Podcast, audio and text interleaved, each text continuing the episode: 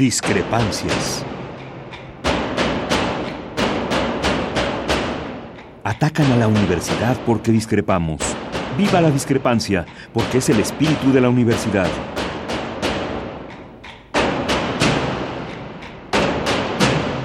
Martes de Discrepancias. Conduce Miguel Ángel Velázquez.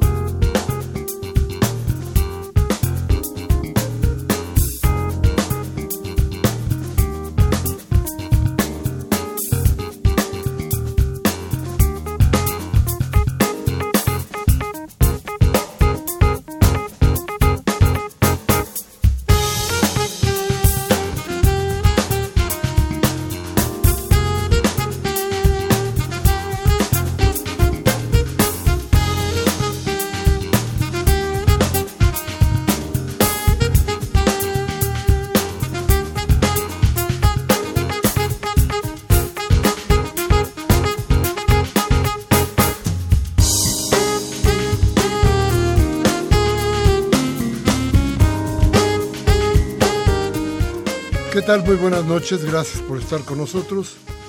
Esto es Discrepancias, aquí en Radio Universidad, donde tenemos, como siempre, el gusto de compartir con ustedes una serie de ideas, de reflexiones sobre lo que pasa en nuestro entorno, sobre lo que nos afecta, sobre los que nos afectan. Yo creo que hay muchas cosas, muchas cosas que comentar, pero primero Después de darle la bienvenida a ustedes, le doy la bienvenida también a Tobián Nedesma. ¿Cómo estás, Tobián? Buenas noches. Hola, muy buenas noches. Un saludo a todo el auditorio. Y les decía yo que es momento de hacer reflexiones sobre qué pasa con en el país. A ver, no solamente estamos hablando del crimen, de los crímenes, de la tipificación de este tipo de actos, de los crímenes, de los crímenes estos estos que se llaman de lesa humanidad, de los crímenes contra la libertad de expresión, de los crímenes de todo tipo de crimen, parece que los estamos coleccionando en este país. Poco, poco me gusta hablar de lo que sucede en la prensa de México. Poco porque a final de cuentas uno es parte de todo esto, para bien o para mal. Y sabemos perfectamente todos los que nos dedicamos a este oficio el tamaño de responsabilidades que tenemos que tener frente a la realidad de este país cada día más violento. Les digo esto porque no, no en nombre, esto quiero que quede muy claro, no en nombre de la jornada, que ha fijado muy bien su postura frente al asesinato de Miroslava Brecht en, en Chihuahua.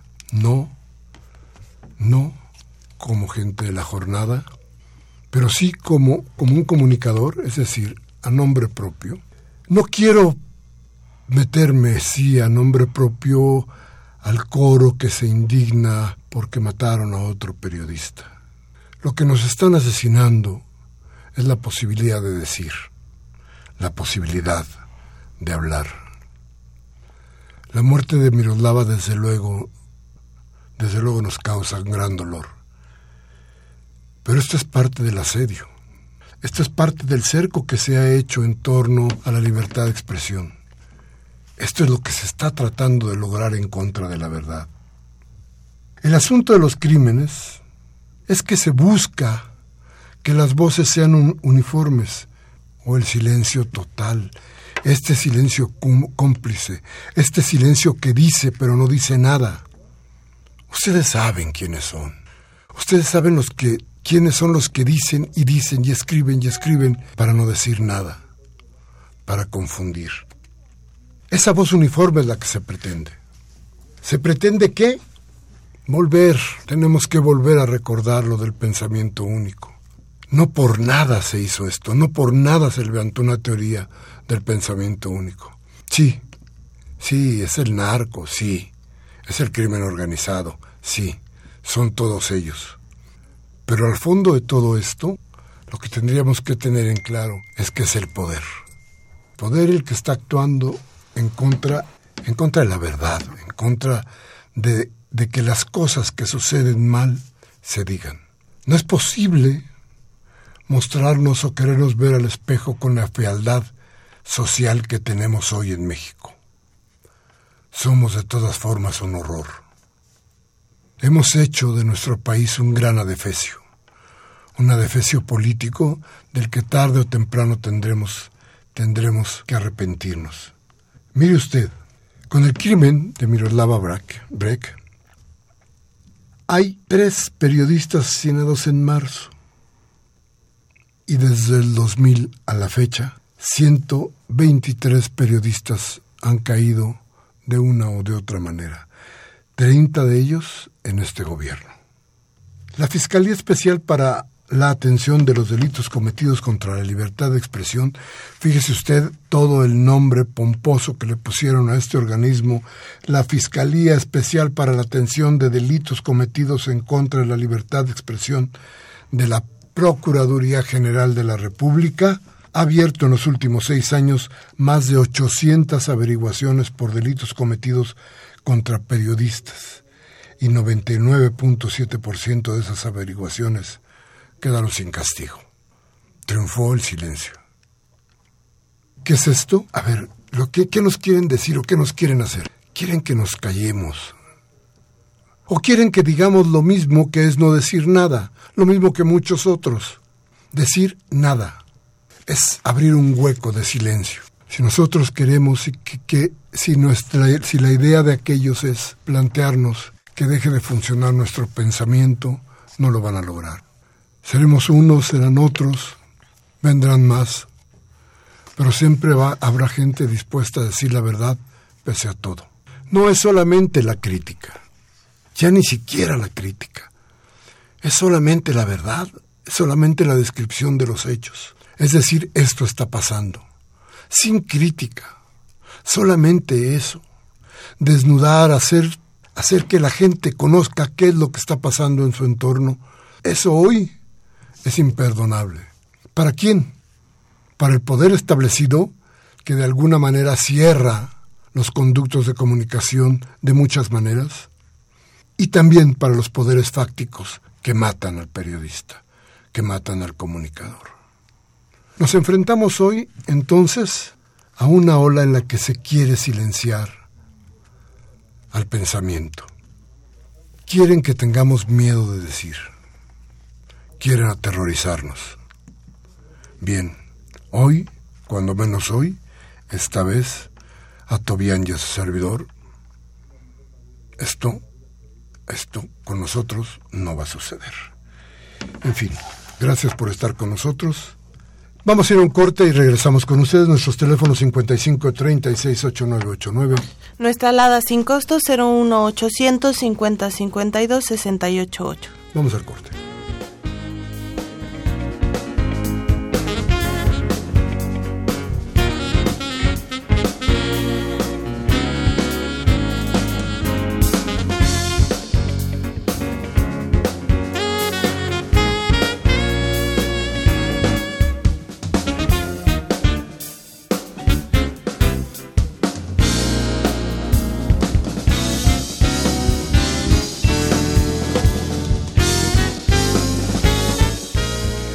Bien, gracias, gracias por seguir con nosotros.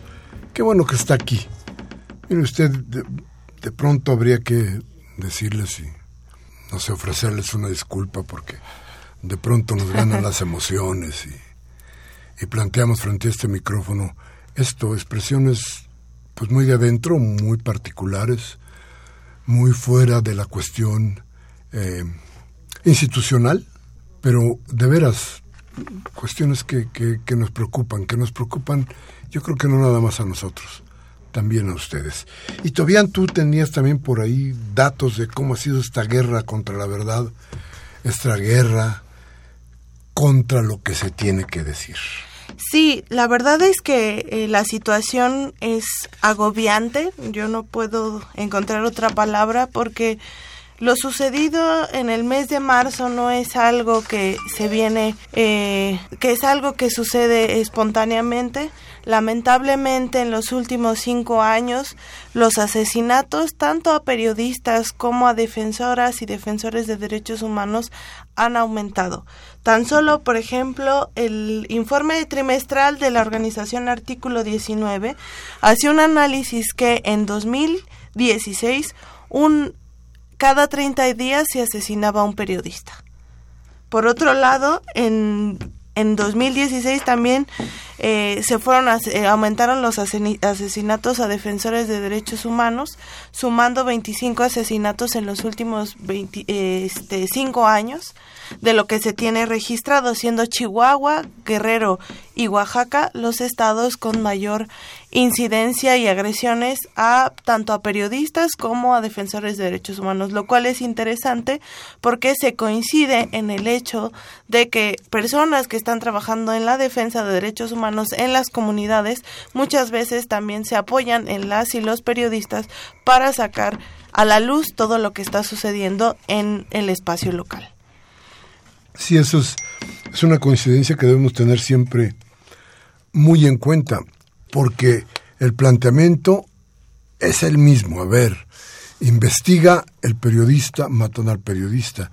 Investiga, en este caso, la gente dedicada a la defensa de los derechos humanos. Denuncia y la matan. Pero mire usted, el problema es que todas estas muertes de pronto parece que ya no sucede nada. Claro, levanta la voz la ONU, como en el caso actual, levanta la voz la Comisión de Derechos Humanos, levantan la voz las organizaciones no gubernamentales que tienen que ver con los derechos humanos también y las que no también, los grupos de periodistas, las ciudades más importantes de América y del mundo manifiestan su solidaridad con la gente de prensa de México, con los derechos humanos, como ya se ha hecho en otras ocasiones, pero se pregunta usted, ¿qué es lo que ha pasado? ¿Qué se modificó? A ver, ahí le van datos. Bueno, sabemos que lo de Miroslava Brecht, Brecht fue el 23 de marzo. Pero el 19 de marzo, en plena calle, al salir de un restaurante con su familia, el director del periódico El Político, Ricardo Monluy Cabrera, en Veracruz, fue baleado en un municipio que se llama Yanga. Lo mataron. Este hombre se dedicaba a hablar de la o escribir de la vida política y daba cuenta de la violencia en su región y escribía sobre los conflictos, fíjese sobre los conflictos cañeros. En este Veracruz que todos desconocemos, que perdió la alegría y que llora todos los días las muertes, los robos, la incesante tragedia en este, en este estado que era tan, tan peculiar para todos nosotros. Pero además, en Ciudad Altamirano, en Guerrero, se asesinó a Cecilio Beltrán Brito, director del diario de La Voz de Tierra Caliente, y este hombre trabajaba para el Universal. Esto sucedió al inicio del mes, el 2 de marzo. Dos sicarios que viajaban en una motocicleta le dispararon una mansalva. Pineda hacía públicas las atrocidades cometidas por el crimen organizado en la región de Terra Caliente y Guerrero. ¿Qué más necesitamos para que se reaccione? ¿Qué se necesita, Tobián? ¿Qué piensas? El tema tan doloroso de fondo también es la impunidad. Ante informes de materia de derechos humanos, tanto del Alto Comisionado de Derechos Humanos en México como eh, Derechos Humanos a nivel internacional, artículo 19, Amnistía Internacional y organizaciones locales, en realidad se emiten denuncias y no hay respuesta de quién cometió estos asesinatos, de quiénes son responsables de las desapariciones, quiénes son los responsables de los el aumento de feminicidios y toda esta creciente bola de violencia que se está dando en todo el país y no hay respuesta. Y casos como el día de hoy, donde un juez en Veracruz, ante el caso de Dafne, que si lo, lo conocen, el caso de Dafne Fernández, una chica joven que denuncia agresión sexual.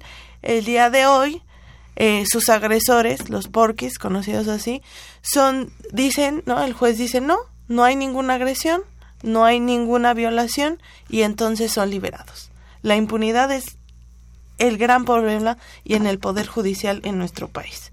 Entonces, sinceramente, ¿qué necesitamos? Necesitamos cambiar al poder judicial. Ahí está de fondo el problema de que la gente no puede confiar más en las instituciones, porque si algo sucede y lo denuncia, de todas formas no hay ninguna respuesta.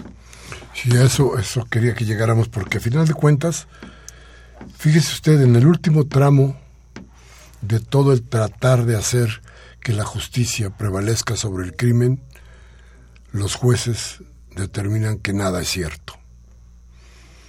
Los jueces determinan que el fuerte es el que gana.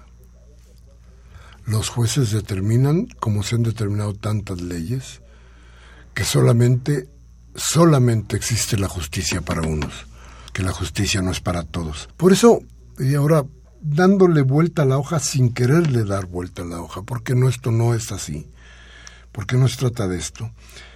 Pero Mire usted, uno de los ataques más fuertes, fíjese lo que le vamos a decir ahora, uno de los ataques más fuertes que ha sufrido la constitución política de la Ciudad de México es precisamente del lado de la justicia.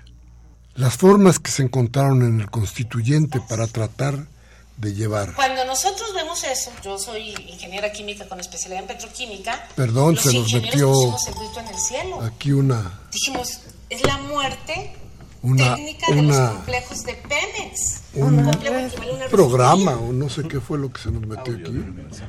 Un audio que se nos metió por acá. Que no sabemos qué sucedió, pero bueno, aquí los genios de la producción son los que nos meten estas cosas, pero bueno, ¿qué hacemos? Ni modo. En fin, lo que le decía es que fíjese entonces nada más que, que le quede claro que el ataque más fuerte que ha sufrido la Constitución de la Ciudad de México es precisamente por el lado de la justicia.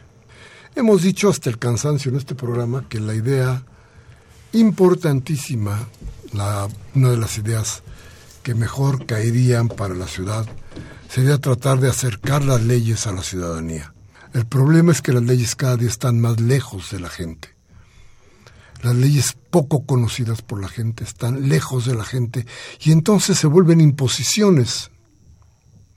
Ya no es buscar justicia, sino encontrar responsables.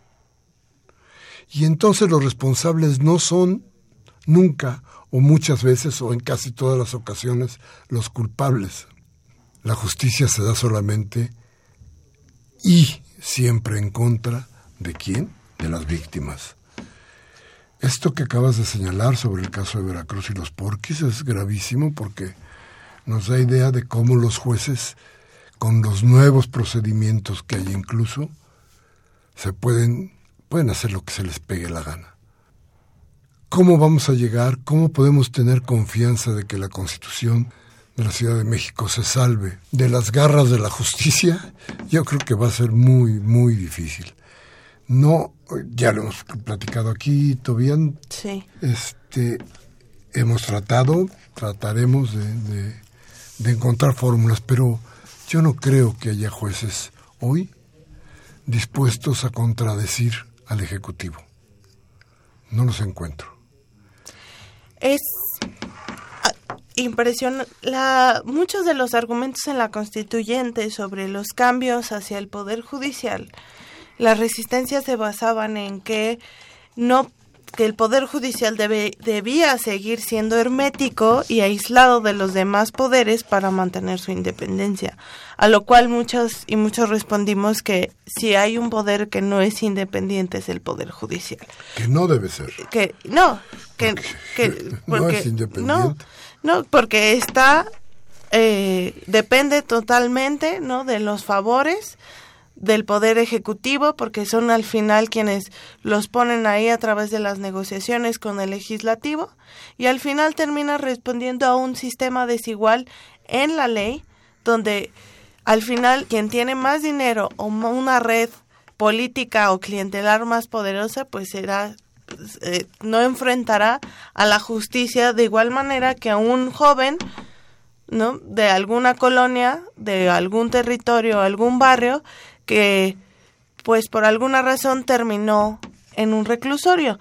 Hablo, por ejemplo, del caso, un caso que yo conozco directamente de un chico de Puebla que fue usado como chivo expiatorio diciendo que era secuestrador.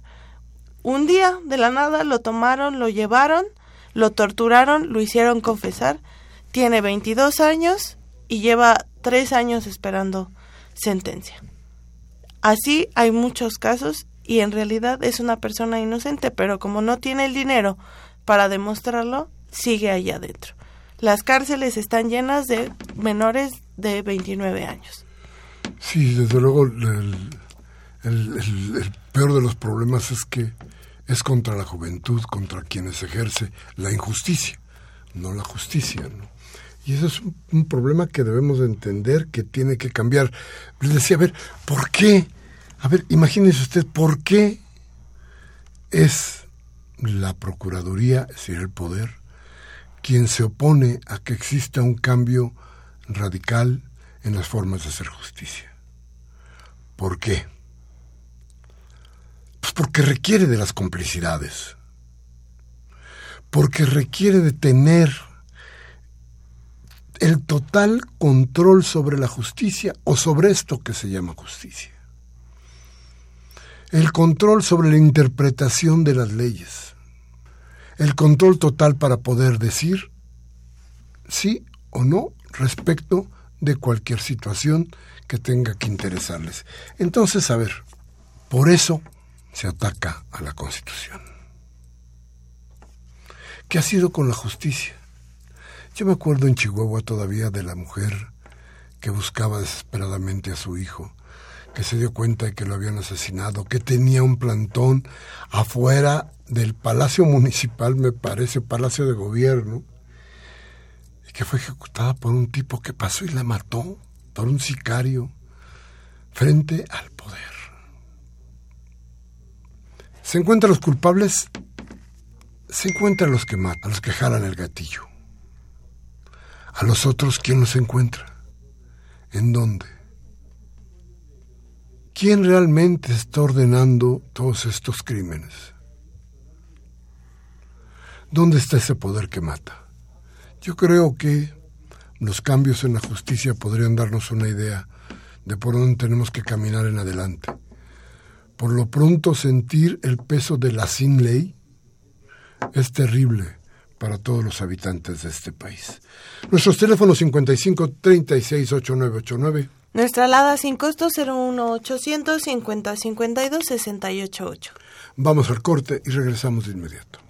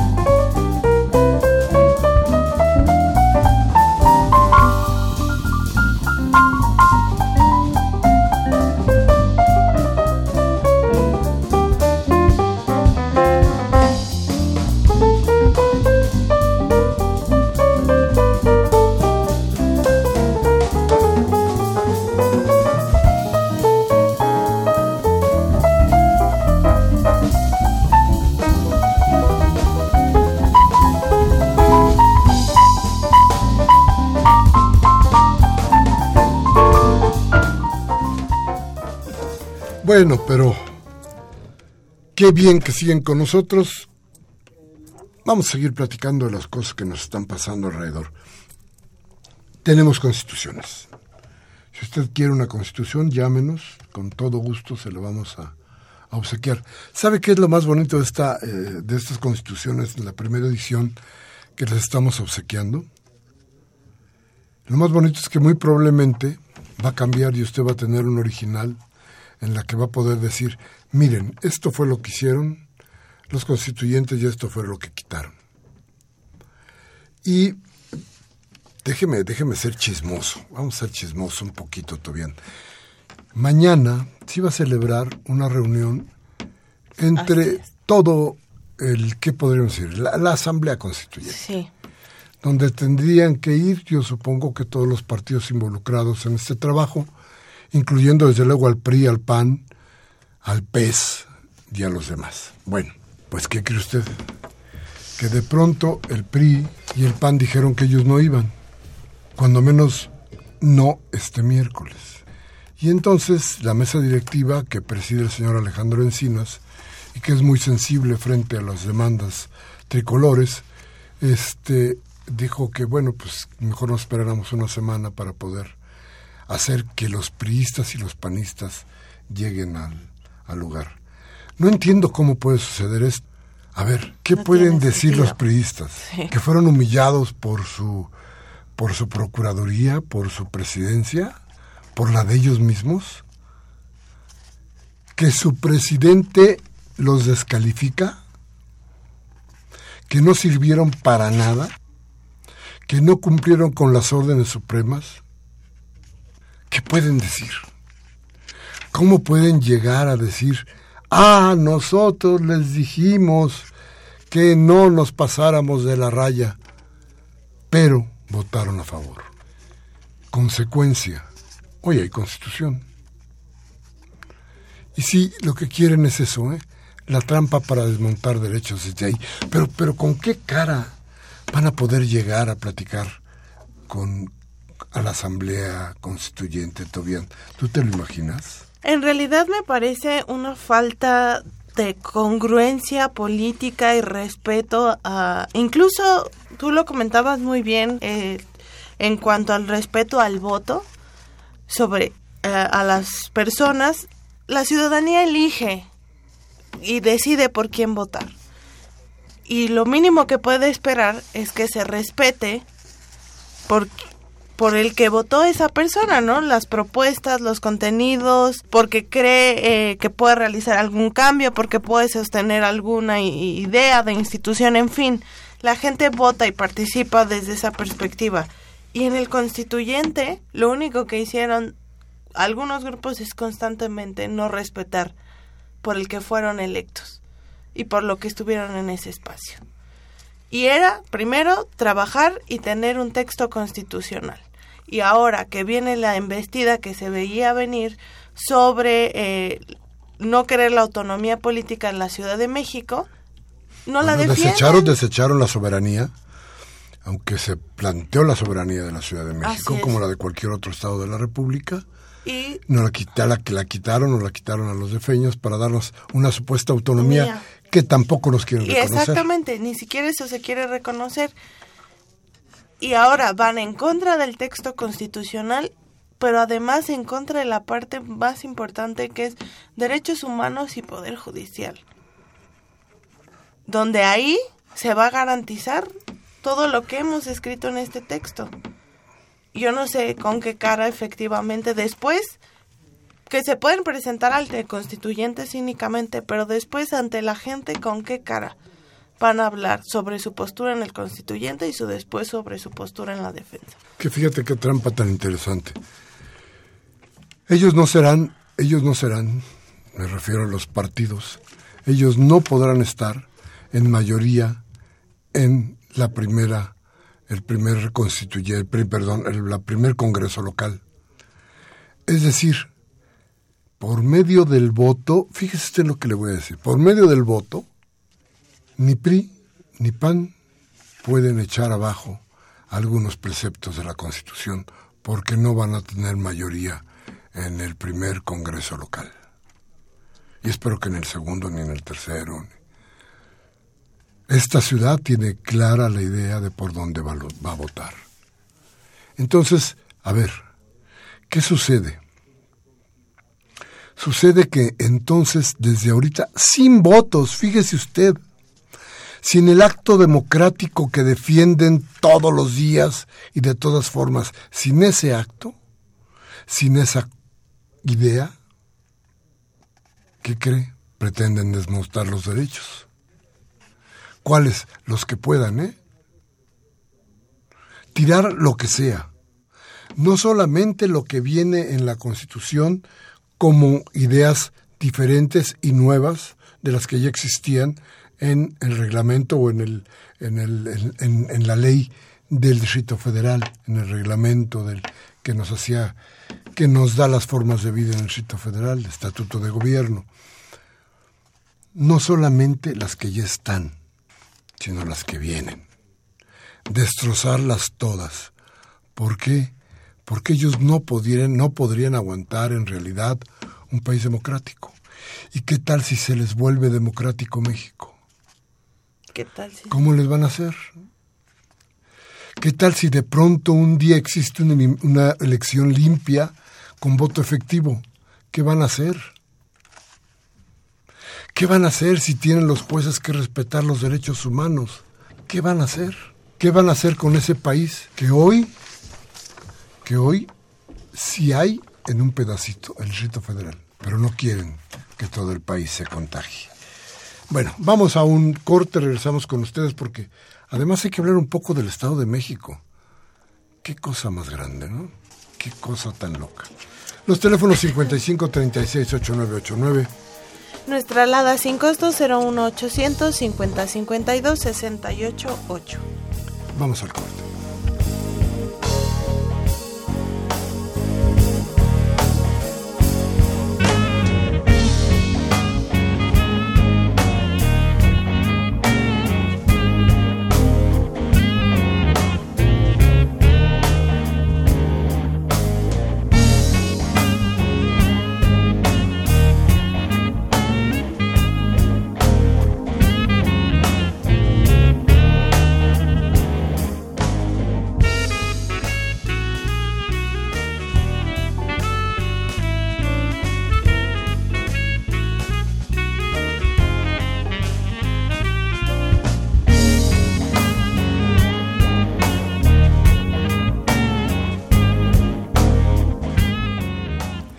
Bien, gracias por seguir aquí en Discrepancias con Tobián y con su servidor Miguel Ángel Velázquez, que, bueno, nos da mucho, mucho, mucho gusto que nos llamen, pero le decía yo a usted,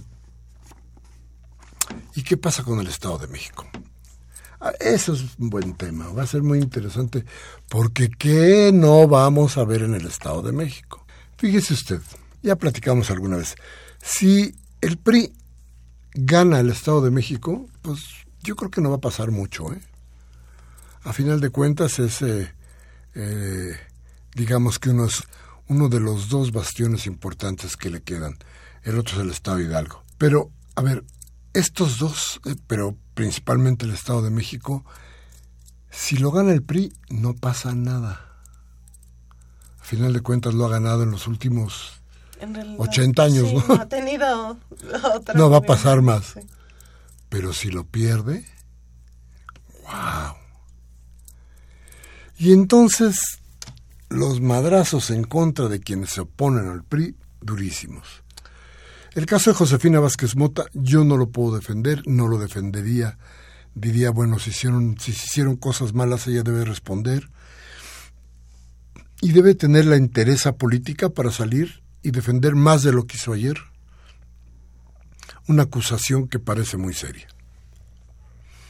El caso de Morena es un caso curioso. La candidata no le dice nada a muchísima gente del Estado de México. No parece haber un candidato sólido por parte de, de Morena, pero tienen algo detrás. La gente puede ir a votar por Andrés Manuel López Obrador más que por Delfina. Y esto convertirse en un indicador de lo que podría suceder en la elección presidencial. Por eso, todavía no te has dado cuenta que van todos los secretarios, todos los funcionarios, va la cargada priista a apoyar a, al candidato priista que a final de cuentas este, parece lo suficientemente débil como para perder la elección, ¿no? Lo que sucede en realidad, ¿no? Hay que ver. Yo difiero un poco de si alguien más gana en el Estado de México. Depende, si gana el PAN, por ejemplo, yo no sé si eso represente un gran cambio en el Estado de México. En realidad, en el caso también de Morena, habrá que ver la postura que tendrán también en contra de todo lo que se ha estado gestando en el Estado de México por la falta de transición en materia de derechos humanos, medio ambiente, feminicidios. Es un gran reto y yo no creo que en seis años de gobierno se pueda resolver lo que en 80 años se ha estado eh, acumulando. Yo soy un poco eh, escéptica en ese sentido. Y lo que sucede en la elección del Estado de México es que es la antesala del 2018 saben que los resultados de esa elección tendrán un gran impacto para la elección eh, del Congreso y la elección presidencial y el PRI no está dispuesto a aceptar que lo ha hecho mal, ¿no? Y que probablemente los votos que ganan en el Estado de México pues puedan afianzar un PRI para el 2018 que seguramente no ganará la presidencia. Claro, lo que pasa es que aquí es el, simbolismo, ¿no? Que nuestra política está llena de eso, ¿no? Perder el Estado de México no significa que cambien las cosas en el Estado de México. Significa que puede cambiar quién domine el poder o quién ejerza el poder. Esa es, esa es la idea. Yo creo que eso es, si no, ¿a qué van todos los funcionarios? Hoy, hoy fue interesantísimo. Estaba el director del Seguro Social, estaba el secretario de Hacienda Mid, estaba no sé cuántos más, una buena cargada, para entregar 150 tarjetas a una serie de adultos mayores, que son millones en el Estado de México, pero 150 ya pueden tener, pueden rescatar su lana, esta que, que nunca, les, nunca les entregaron y que está en sus afores. Y fueron y les, y les dieron todo esto, este grupo, ¿para qué? Pues para que sonara en la prensa, para que se vea que están trabajando. Pero ¿por qué les iba a preocupar tanto? Si no cambian las cosas, ellos seguirán chupando de la misma ubre, ¿no? Pero a final de cuentas el problema aquí es que si cambia el, de manos el poder, aunque las cosas no pudieran cambiar tanto, ellos ya no podrían detentar, ellos ya no podrían seguir, como lo dije, este, de alguna manera obteniendo ganancias del poder, ¿no? Esa es una parte de este conflicto. La otra parte del conflicto es lo que decíamos, a ver, el PRD no tiene un, un, candidato, no, lo, no se ve, hay mucho conflicto entre, entre quienes pretenden, la amenaza es si no se lo das a uno, se va a Morena, si no se lo das al otro, se, va, a Morena. Entonces, este, la amenaza ahí está constante y es clara. Entonces el PRD tiene pocas posibilidades de armar algo que sea más sólido para tratar de enfrentar una batalla con, por ejemplo, con el PAN. La otra es si el voto va, porque no podríamos explicarlo de otra manera, si ganara Morena, el voto sería para López Obrador. Si el voto es para López Obrador, tendríamos que pensar muy claramente en qué va a pasar después. Como tú dices, es el signo, pero ¿y el hecho? Ahí es donde vamos a, vamos a probar, tendríamos que probar muchas cosas. Es una mujer la que llegaría a la gubernatura de, del Estado, de, México. Y es con ella que tendrían que hacerse los compromisos, por ejemplo, para aclarar lo de los feminicidios, para frenar los feminicidios. ¿Qué programa hemos tenido hoy? Muertes aquí, muertes allá. Y donde quiera que volteamos la hoja, nos encontramos otra muerte. Tobian, qué triste, ¿no? Es lamentable porque además es que ponen la basura abajo del tapete, ¿no? Lo cubren, pero al final la impunidad y la justicia ya no se puede esconder y lamentablemente el Estado de México Es un estado donde la violencia hacia las mujeres en el transporte público, el asalto diario al que sufren las personas en el día a día para venir a trabajar a la Ciudad de México y regresar a sus casas es terrible. Tienen que desarrollar toda una serie de protocolos ya para porque saben que los van a asaltar, que les van a robar, que les van a agredir en el transporte público y tristemente muchas y muchos de ellos se han acostumbrado a vivir en ese en esa violencia. Por eso que en el Estado de México, pues más allá de una transición eh, política con eh, algún partido político se necesita un cambio de fondo en la forma de vida de todos los millones de personas en el Estado de México. Y cómo no, si a final de cuentas, imagina usted Ecatepec, es el lugar de toda la República donde más se roban automóviles. El índice de criminalidad es altísimo. Y contemos Nezahualcóyotl, contemos Chimalhuacán, contemos Los Reyes, contemos la parte oriente del Estado de México, terrible. No hay cómo plantearnos que en el Estado de México hay un gobierno que de veras pudiera cambiar la situación a partir de lo que ya existe. Entonces, ¿qué nos queda? ¿Qué le queda a usted? ¿Sabe qué le queda? Déjeme decirle, le queda el voto. No lo vaya a vender. Cuidado, no vaya a vender su voto. No, Si usted vende su voto, mire, por lo que le den, ¿cuánto quiere que le den? ¿Le gustaría que le dieran 20 mil pesos, 50 mil?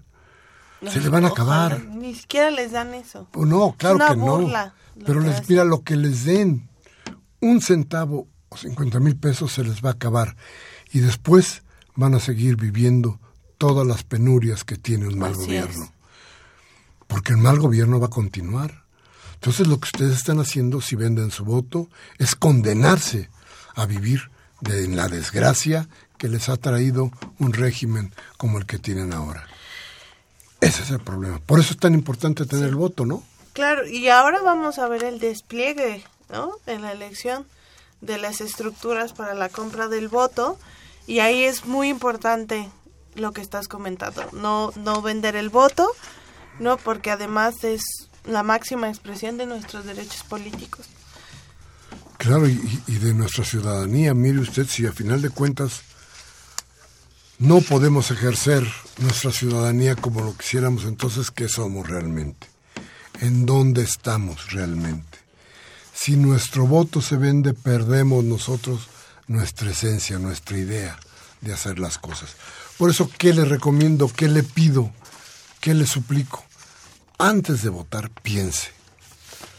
Piense, mire, vea su entorno, fíjese quiénes son los que están a su lado, mire cuántos han votado, vea cuál es su futuro a partir de eso y vea que usted tiene frente a sí una papeleta que puede ser el cambio. Sí.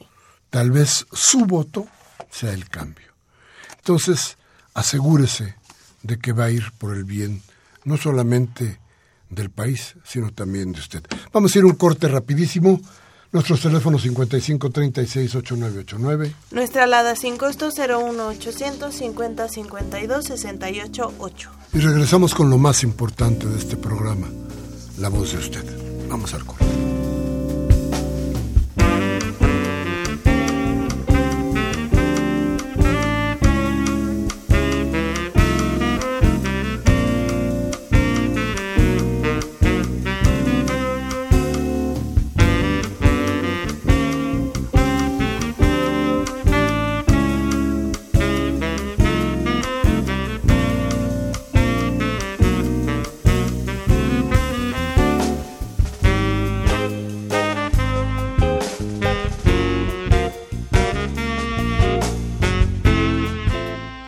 Bien, gracias, gracias por estar con nosotros. Tobián, Tenemos una llamada de Rubén Pinto de Catepec que nos dice, hay dos Méxicos, el que ve Peña Nieto, que es maravilloso, y el que vemos nosotros, que se está hundiendo.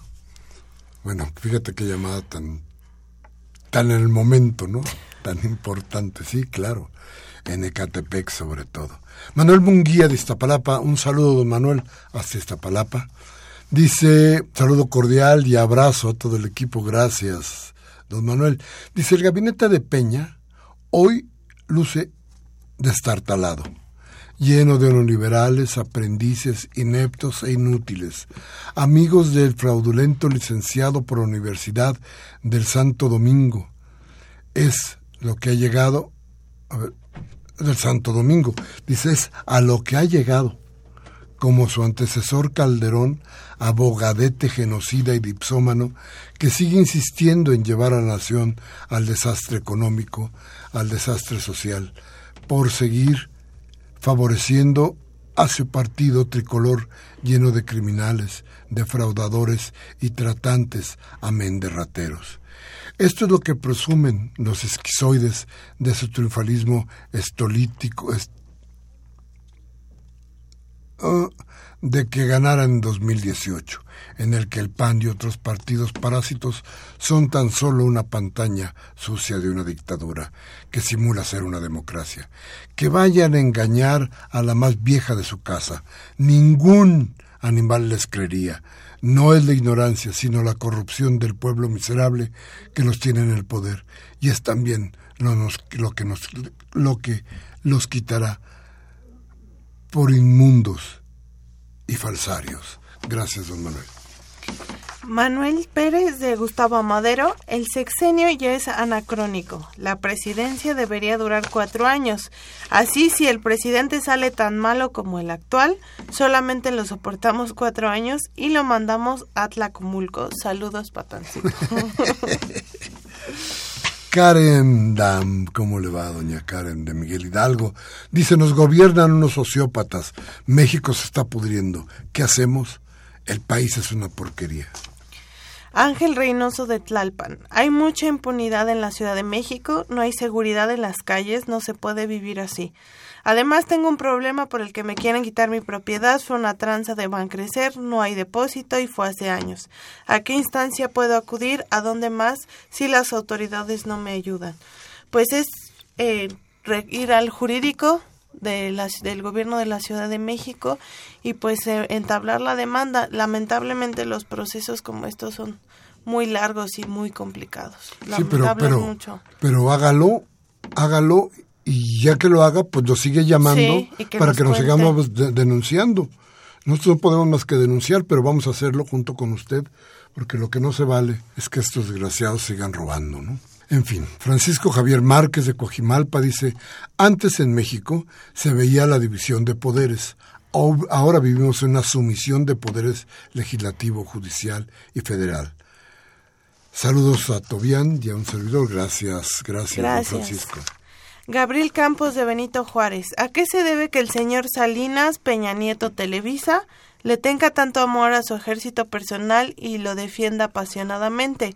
Y mi pregunta personal, ¿quién defiende a los periodistas asesinados, los feminicidios y a las familias de los desaparecidos niños, niñas y las fosas comunes, a ¿quién los va a defender? ¿O que acaso no existe nadie que se acuerde de esas personas? Sí, sí hay quienes estamos trabajando mucho, que son organizaciones, colectivos, que más allá de la respuesta del Estado, pues seguimos trabajando, porque si no, pues no hay forma. Nunca acabará esto, ¿eh? mientras sigan las cosas mal. Máximo García de Venustiano Carranza, gracias por sus saludos. Dice, la violencia que existe en el país se debe al expresidente Felipe Calderón porque él inició la guerra contra el narcotráfico. Antes el país estaba tranquilísimo. Enrique Peña Nieto sigue esa escuela. A Calderón se le deben la violencia, los muertos las, y las desapariciones forzadas. El señor Arturo eh, Badaguer de Benito Juárez, vivimos en un país que siempre ha sido fascista, el narco, el gobierno y el crimen organizado, partidos políticos están coludidos. Yo no sé cómo le tienen miedo a Trump cuando nuestros gobiernos son peores, fascistas y racistas. José Martín Ortiz, de Coyoacán, nos dice que nos felicita por nuestra valentía, porque continuamos con el programa para que más gente tenga más puntos de referencia. Y, y, no solo las de la televisión o los periódicos oficiales. Una forma de escuchar las noticias reales con un punto de vista más profesional. Gracias, don José, pero esta es Esta es, mire usted, una parte importante de nuestro trabajo, el mío desde periodista y el de Tobián como una gente dedicada a la defensoría de los derechos humanos. Esta combinación que se me antojaba desde hace mucho, hoy que te la podemos llevar a cabo, vamos a tratar de hacerla lo más efectivo posible para que eh, usted tenga exactamente esto, los puntos, los puntos de referencia para la reflexión. Así es. El señor Servín eh, nos manda saludos a Tobía Ledesma y a Miguel Ángel. Muchas gracias. Nos dice que esto ya no se compone y va a empeorar. Ay, ay. La señora Silvia García de Coyacán dice me uno a la pena de, los, de la periodista, que estos cobardes y asesinos traidores a la patria, ¿cómo se atrevieron a, a matar a una persona justa? Mejor que eliminen a todos los narcotraficantes, empezando por su líder, Peña Nieto. María del Carmen Pérez de Azcapotzalco nos dice que por medio de una ecuación matemática se puede llegar a resolver el problema que nos está acosando de estas personas anormales, enfermas mentales. Pues pásenos la ecuación. Sí, Elena García dice que el programa anterior dice, usted, eh, me se refiere a mí, defendió a Alejandra Barrales. En esto estoy en desacuerdo porque la señora es una ladrona arribista, por lo que es una persona nefasta. Este, no, no, no precisamente la defendí. El asunto es que yo dije que no tenía vergüenza ir a comprar una casa a, a, Miami, y aquí valen lo mismo. Entonces, ¿por qué ir a comprar una casa a Miami? Este, perdón, lo que le dije fue NACA. Abel Guerrero, ¿tú, ¿todo bien? Sí, Alfonso Borja Prieto de la Benito Juárez, felicitar al programa que le interesa mucho. Muchas gracias. Eh, Abel Guerrero de Venustiano Carranza dice, los periodistas que están asesinando son aquellos que realizan periodismo de investigación, porque los que se dedican al periodismo perejil, no les pasa nada. Para saber acerca de esto, busquen un video titulado Periodismo Perejil. Eh, tenemos una llamada anónima de Tlalpan. Yo fui eh, capacitador electoral en la oficina de los distritos. Nos decían que el voto válido es todo aquel que el ciudadano emita con una marca. Entonces, si el ciudadano pone una grosería en el logo del partido, la lógica nos dice que está eh, repudiando el mismo. En la oficina nos decían que había que validar el voto porque era una marca. Pero la ley, pero la ley no es cierto. ¿Cuál es el juego del INE? Que digan a la población que nunca pagan es una grosería y que pongan el logo también. mire, yo fui observador electoral y se tiene que respetar la intención del voto y esa es la máxima en estas cosas. La señora Cárdenas de Naucalpan dice saludos, muchas gracias. Y en cuestión eh, a la temática, que quiten a estos políticos, que ya, ya que no sirven para nada. Además, en el Estado de México, Delfina está arrasando, pero quieren imponer a Del Mazo, que la gente vaya a votar. Agustín Mondragón de Cuauhtémoc, qué desgracia para México que el Poder Judicial haga caso omiso de los delitos cometidos por los presidentes de la República, gobernantes y el Poder Legislativo de ambas cámaras. Se nos acaba el programa, una constitución para Emilio Avilés Cruz, otra para Carlos Mora, Mariana del Carmen Pérez, Alfonso Borja Prieto, Carlos Manuel Rovirosa Vázquez y Roberto Ramírez. Ya saben, pasen en horas hábiles a Radio UNAM Aquí con todo gusto tendrán con su identificación su constitución. Bien, pues como siempre, muchas gracias. Muchas gracias, Tobián. Muchas gracias. Gracias a ustedes, a Humberto Sánchez Castrejón en los controles técnicos. Gracias, maestro. A Roberto Hernández y Mariana Malagón, asistencia eh, que asistieron en la producción. Gracias. A Baltasar Domínguez, muchas gracias. Síganos Twitter, arroba Radio Nam y arroba discrepancias RU, las últimas en mayúsculas. Como siempre yo, Miguel Ángel Velázquez, les pido por favor que piensen. Si lo que hemos dicho aquí les sirve, tómese un café con sus amigos, hable de lo que aquí hablamos, reflexione. Y si no, y si no vaya usted a Televisa, Radio Fórmula, MBS, a que le cercenen el pensamiento. Hasta la próxima.